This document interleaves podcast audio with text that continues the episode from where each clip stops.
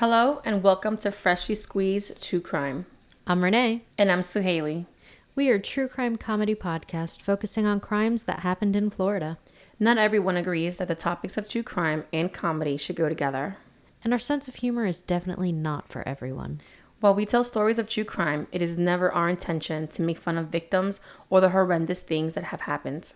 Instead, we laugh at the rest the criminals, the investigations that go sideways, and really anything else that we say to each other that makes us stop and laugh. Our humor is our defense mechanism. And we use that humor to get us through the dark shit that happens in this world. So, if we haven't scared you away yet, join us as we continue to try.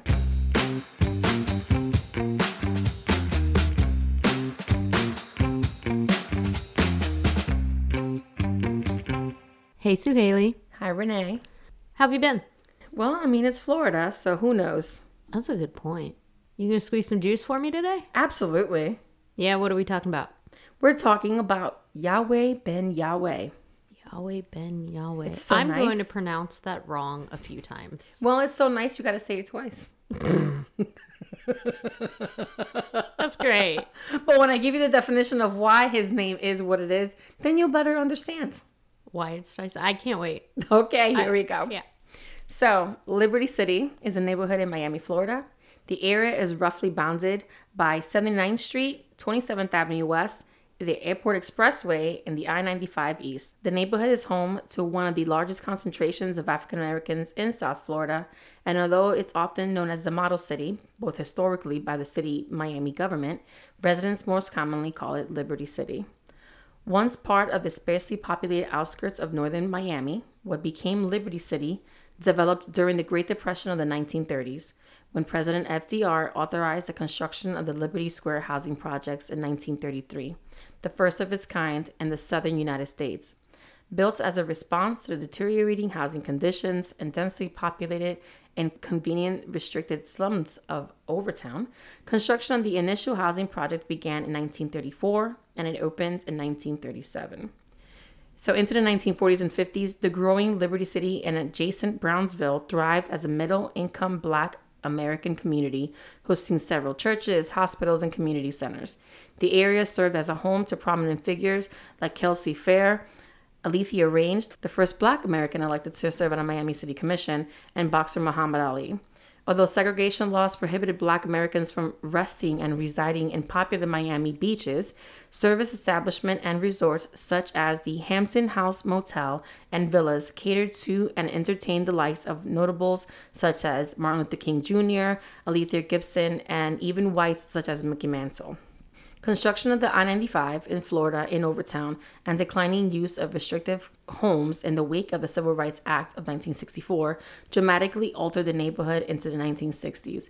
Increasing numbers of lower income elderly and welfare dependent families migrated to Liberty City after the displacement primarily, primarily from inner city Overtown during the area into dangerous ghettos, leading to a large scale black flight of middle and higher income blacks and other blacks like West Indian Americans, largely to suburban areas like Florida City and Miami Gardens and southern and northern Dade County, respectively. Crime grew prevalent in the increasingly poverty stricken areas in the immediate post civil rights movement era of the 1960s and 70s. The ensuing problems of the poor and disenfranchised grew most apparent and notable in race riots that occurred in Liberty City in August 1968 during the Republican National Convention in Miami Beach and in May 1980 during the acquittal of police officers charged with the killing of Arthur McDuffie. The plight of inner city black Miamians increasingly came to be highlighted in the national press into the 1980s as the University of Miami Hurricane football team won several national college football championships, led by players recruited mostly from black lower income neighborhoods such as Liberty City and Overtown.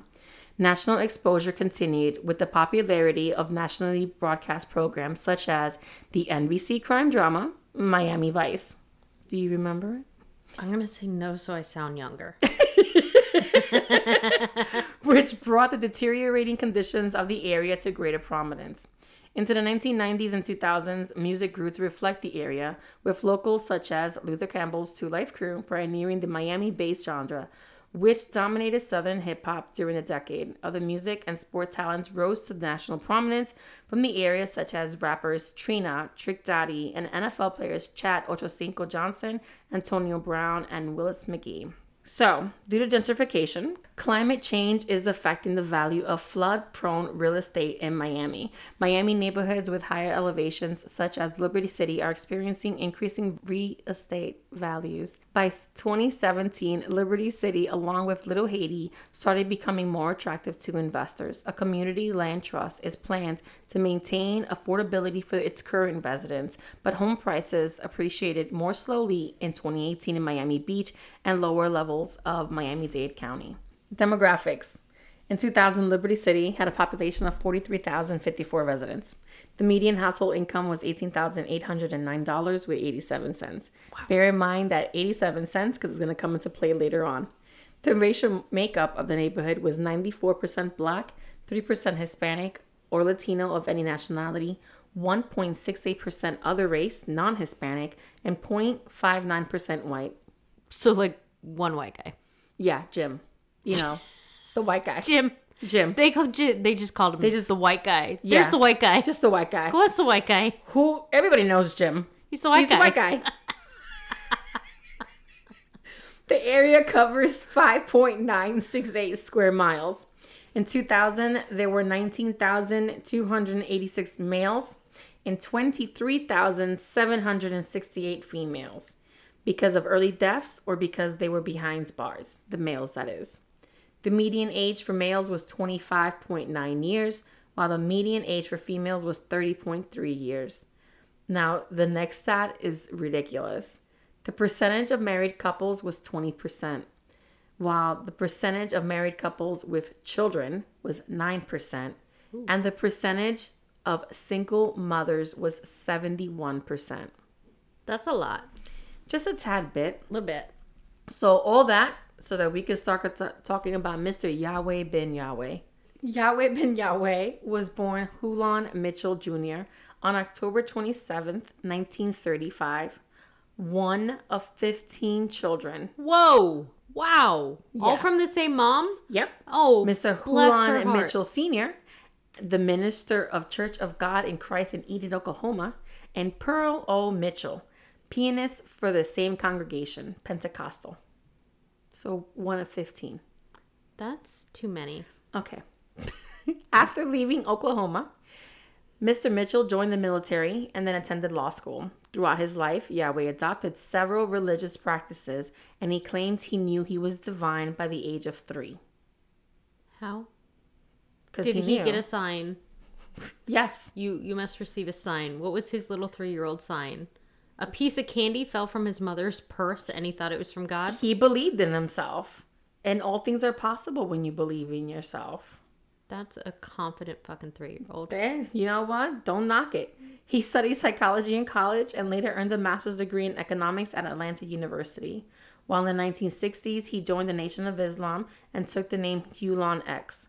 After leaving the Nation of Islam in the late 1960s, he became a faith healing Christian preacher and named himself Father Mitchell, fashioning himself after Father Divine and Samuel Father Jehovah Morris, two African American ministers and self proclaimed divine connections to God who were active during the early 20th century.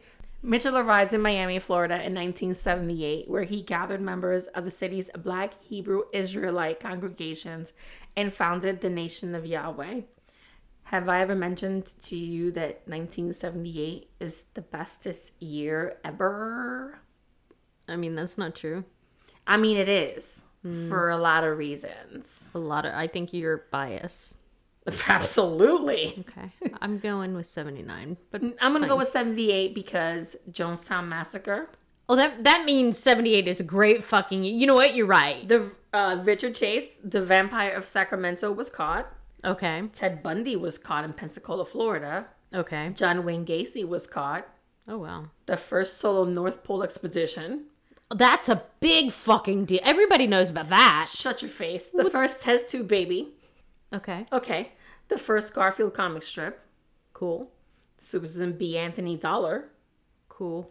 Roman Polanski fled to France hours before he was formally sentenced for the rape and other charges against a child. Uh, no, I don't know that case. Okay. I mean, he was a director, but whatever. Oh, The world population was only a, a mere 4.4 billion. only. Only. Jimmy Carter was president. The Broncos won the Super Bowl. The Yankees won the World Series. Hi, Dad.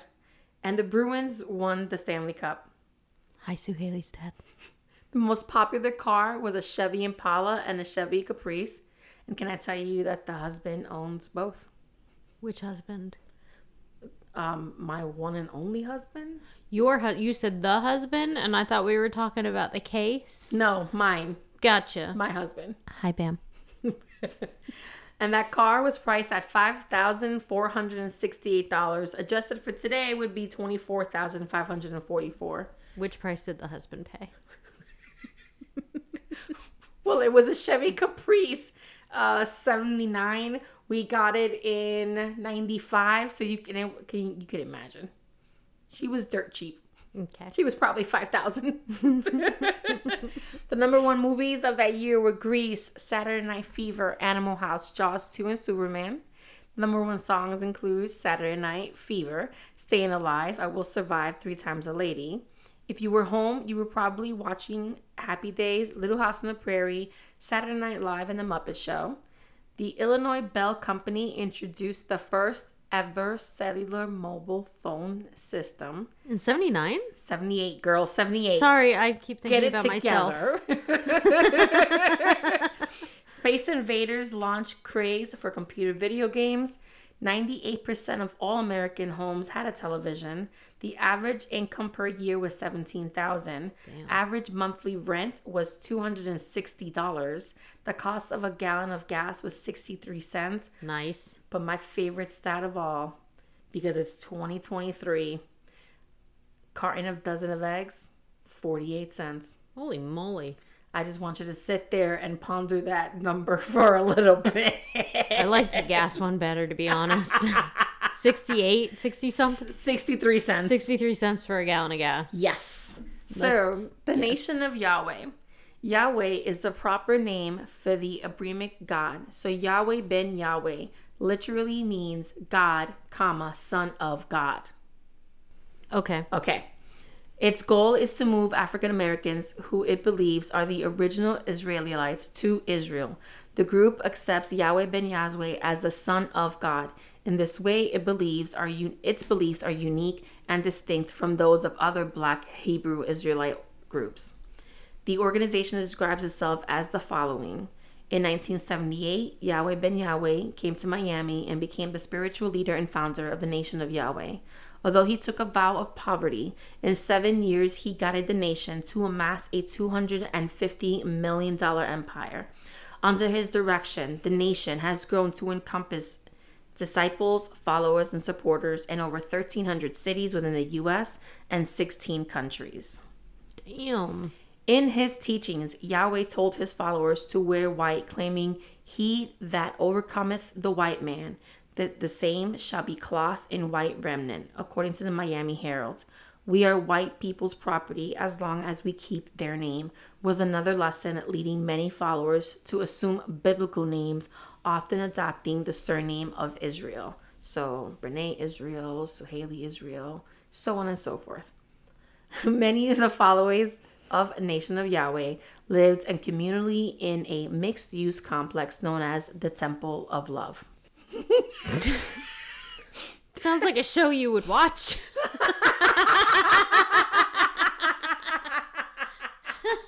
Aw, you, where did you meet him? At the Temple of Love.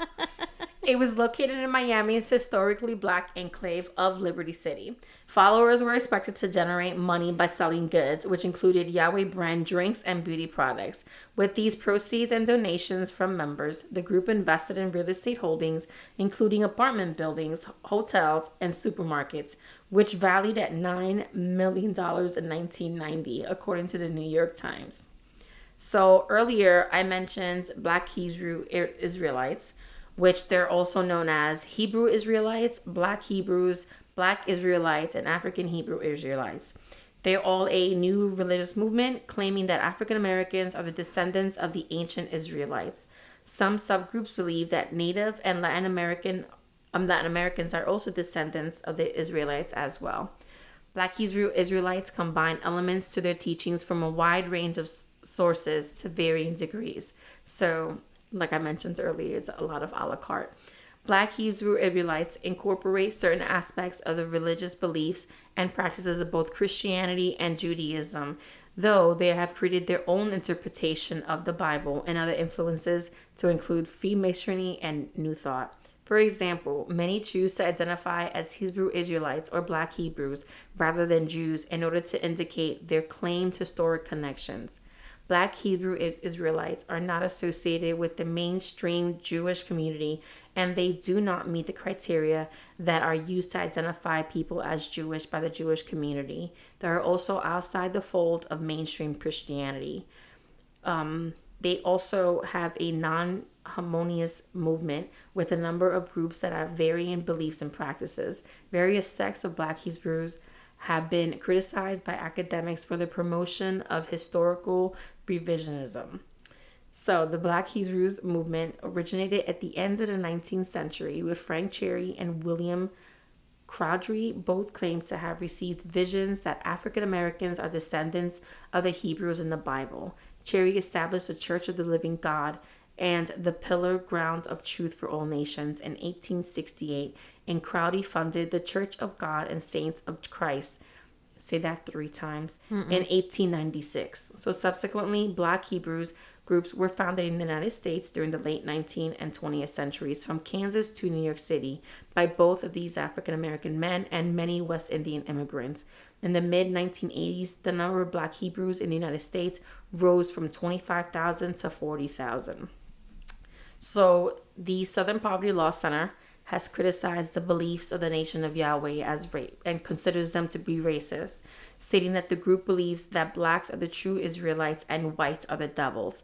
The, the Southern Poverty Law Center also claims that the group believes that Yahweh ben Yahweh has a messianic mission to vanquish whites and that it holds beliefs similar to those of Christian Identity Movement, which believes that the Aryans are the true Israelites and non-whites are the devils. So basically, you have two groups literally believing in the same thing but juxtaposition to each other. Nice. The Southern Poverty Law Center, Tom Metzger of the White Aryan Resistance, says Groups like the Nation of Yahweh are the black counterpart to us, so they have been recognized by other hate groups.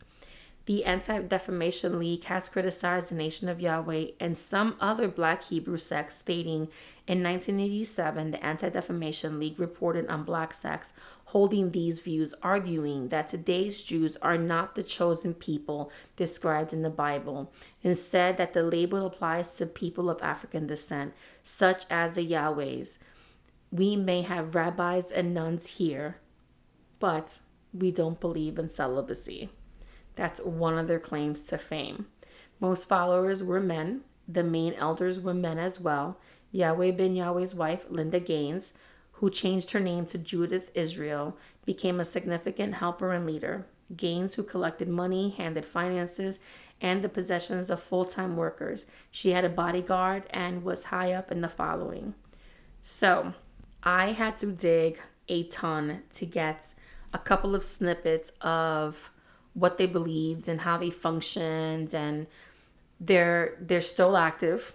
They have a website and is you have to what I did was I read the website mm-hmm. and then I had to use other sources to you know push away what they were what they were saying to what the bottom line was because obviously just like many other aka cults they'll feed you one thing you know on the board on the table mm-hmm. but what's being served underhanded is what really matters mm-hmm. Most followers are men. The main elders are men as well. Yahweh ben Yahweh's wife, Linda Gaines, who now calls herself Judith Israel, became a significant helper and leader.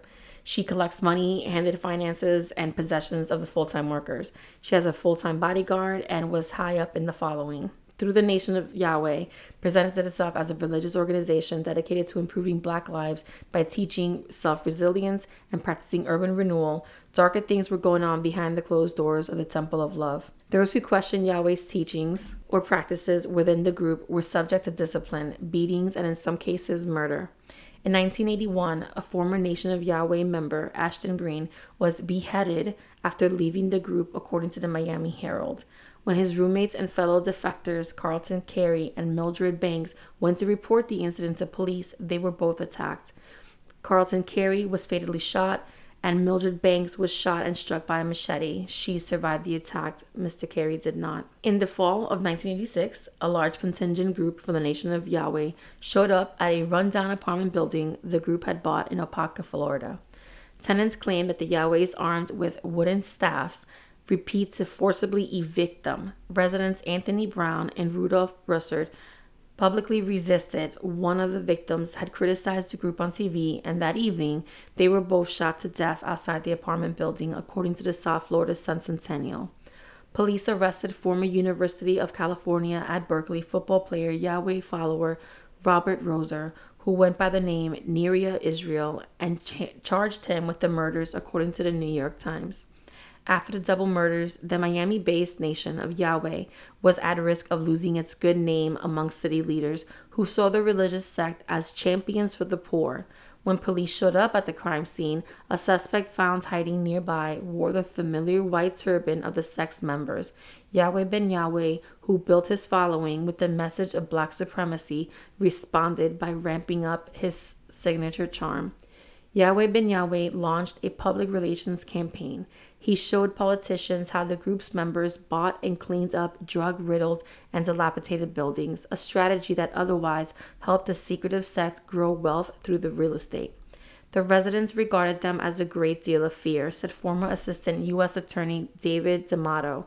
But oddly enough, the political establishment in Miami didn't regard them with such fear because they weren't aware of what was really going on under the surface. So over time, they became to accept him as a wonderful member of the community. The following portions were from different articles that I read on defectors of the Nation of Yahweh. Followers who moved into converted warehouses they named the Temple of Love were kept in line by threats of violence. A core group of machete wielding bodyguards assigned to the leader reinforced the danger. At one point, he had every adult male line up in a show of loyalty and drop their pants. And for any who weren't circumcised, the leader circumcised them himself. Uh uh Yes, yes. Uh uh Yes, yes. Oh. Remember, this is the temple of love. Get it together. Yes. After a small group questioned his teachings and moved out to start a new temple, he branded them as hypocrites and called for their deaths. He talked about it. He was giving them instructions and orders, said former follower Khalil Armani. One of these disgruntled members returned to the Temple of Love and demanded to speak to the leader. He was beaten with a hammer, and his body and decapitated head were found later in the Everglades. Nice. Temple of Love. Wait, how do you find a body in the Everglades? I don't know. Like, The gator kicked it back. I don't know. that's what I was gonna ask. We're full. the, gator, the gators were full that day? Yes. Hold on. We full, you guys. We've had enough dead bodies Stop today. dropping your bodies here, please. The mob has already got us once this week. There's no such thing as mobs. Somebody on a dating app asked me if I wanted to go on a first date on an airboat ride in a swamp. I was like, no. I took No, I don't want to be killed in a swamp by you this weekend. But I've thank you that. for asking. I went on an airboat on a first date with a guy from a dating app? no the husband. Somebody you already trusted? yes. That wasn't the point of my story. Remember Temple of Love. Two others who left went to police and pointed a finger at the nation of Yahweh. They were then attacked in their home. One died, and the other recovered and went into the witness protection program, but no criminal charges were brought. Why not? They were busy that day. They just Oh. they didn't have time for that. Oh, okay. And besides, They were the- dealing with the full gators. and it's the Temple of Love. That can't be true. That's a good point. Followers were sent into the streets to collect $10 daily. And they failed, they faced consequences. They were brought into the cafeteria that came to be known as the Room of Understanding. That's that's creepy. Oh, it's about to get creepy. creepier. Are you ready, child? No, because that was a little creepy. Basically, you're on concrete floors with a thin layer of carpet, Amani recalls.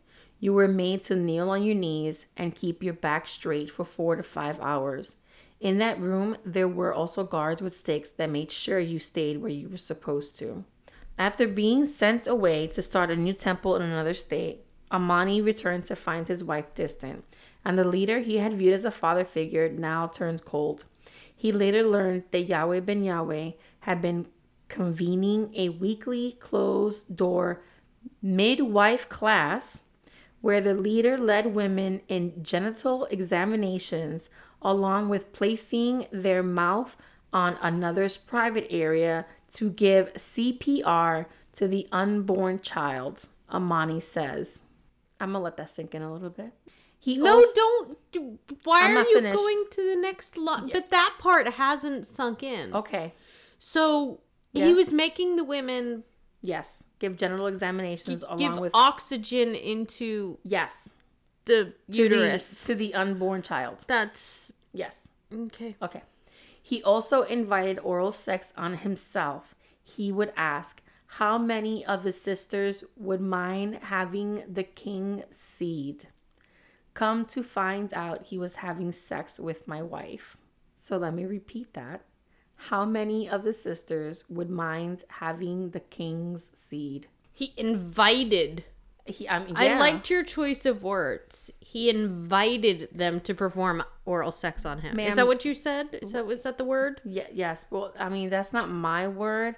This was in an article that I read done by Amani, who, if you remember, was sent away to start a temple in another state. Was he sent away because his wife was hot and and Probably. Zimbabwe wanted to? You know, so that she could participate in the woman uh, uh, class of midwife.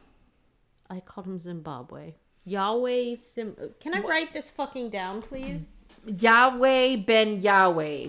Did I spell it right? Probably not. Do you do you see? Um, nope, it's totally wrong. Yahweh. Ben, B E N. Oh, that's the part I got wrong. Oh, you got the whole thing wrong. Thank you. So Yahweh Ben Yahweh's business and charity efforts earns him respect in the community. The then mayor Xavier Suarez declared Yahweh Ben Yahweh Day on October 7th, 1990, a month before his indictment. How many people were in the not calling it a cult at this well, point? it get remember at that point there was a, there was 25,000 members, but it was across the country. That's because lot the of- numbers But how many were going to vote for this guy that made a special day? Is what I was getting at. I'm not sure. Crimes and aftermath. So, although Yahweh ben Yahweh's followers remained devoted to him, he was in trouble with the law by the 1990s. Between 1990 and 2001, he served 11 years of an 18 year sentence on a Racketeer Influence and Corruptions Organizations Act, better known as the RICO Act, and the conviction after he and 12 Nation of Yahweh members were convicted of conspiracy for the role of ex followers in more than a dozen murders. So, for those who don't know, the RICO Act is how the government has managed to catch most of its famous cases. So, we're talking about the Cowboy Mafia, the Hells Angels, the Latin Kings, the Key West Police Department, Major League Baseball, Los Angeles Police Department, the Gambino crime family, the Lucchese crime family, the Bonanno crime family, Chicago outfits. It goes on and on. But Rico's for organized crime, right? Yes. Yeah. And because of the charges of murder, they considered a lot of what they had done to be under the RICO Act. Robert Rozier was a six foot three, 240 pounder drafted by the St. Louis Cardinals in the ninth round of the 1979 NFL draft, the 228th overall. A defensive end, Rozier played six out of 75 games and starting of none of them. Rozier's professional sports career in the States was derailed by allegations of drug use and petty crime. Rozier briefly moved on to the Canadian Football League, playing for the Hamilton Tiger Cats and the Saskatchewan Roughriders, and finally signed with the Oakland Raiders, a team with a reputation for collecting misfits for only two weeks. This winner confessed to seven of the murders. Yes, Rozier, who played in the NFL, admitted to seven of the murders, six on behalf of Yahweh ben Yahweh. Holy Yes. shit. I was wondering why you went on a football tangent. And I'm like, Exactly. so Ben Yahweh faced conviction for only conspiracy to murder. A primary component of the prosecution's case was Rozier, who testified in return for a lighter sentence. He helped authorities build a case that led the sect leader and 15 of his followers to be charged in 1990 with multiple counts of murder, attempted murder, racketeering, arson, and extortion. At the trial, where the leader was convicted and sentenced to 18 years for conspiracy to commit murder, Khalil Amani, the one with the distant wife, was the first to testify against him. Looking eye to eye in that courtroom was terrifying, but I knew it had to be done. I bet it was terrifying. Holy shit. Rozier, because remember, they were going around killing anyone who spoke out Yeah. on TV, who went to the cops. They were dead literally the same day. So he had to wait his turn and he did what he did in court. Rozier later entered the witness protection program, the football player, but returned to prison on a 25 year sentence to life under California's three strikes law following a check kiting conviction. For people who don't know, check kiting is a form of check fraud involving taking advantage of the float to make use of non existent funds in a checking or otherwise bank account. In this way, instead of being used as a negotiable instrument, checks are misused as a form of unauthorized credit. So you escape murder, many, many murders, and then you go to prison for 25 years. You go into the witness protection program, and then you get 25 years to life for check kiting. Remember when I called him a winner? Remember that? Yes, I do. Ben Yahweh was released on parole in 2001 and returned to Miami, but his activities were restricted until a few months before his death. He was prohibited from reconnecting with his old congregation. To ensure this, he was restricted from any form of speech by internet, telephone, computer, radio, or television that could place him in contact with any nation of Yahweh's members last year's and death. In 2006, as he became increasingly ill with prostate cancer, Jayne Weintraub, Ben Yahweh's attorney, petitioned the U.S. District Court for his release from parole to permit him to die with dignity. He died on May 7, 2007, at the age of 71. The location of his body is was not disclosed. Yahweh will be remembered and mourned by the millions of people that he touched through prayer and teachings, said his lawyer Jayne Weintraub and Steve Potolsky in the joint statement. Damn. Yahweh ben Yahweh um, is still treated as a martyr. The nation of Yahweh is still around. It is still up and running. You can go to their website. I went through it, and that's my story. That was a good one. Thank you. You're welcome. Thank you for joining us and drinking the juice. Still thirsty? Need more freshly squeezed? Here's how you can help. Visit our website to see show notes, resource links, and more. Subscribe to the podcast and leave a five star rating and review. Follow us on social media. We're FSTC Pod on Instagram and TikTok, and we're FS True Crime on Twitter. We'll see you next time. And may the juice be with you.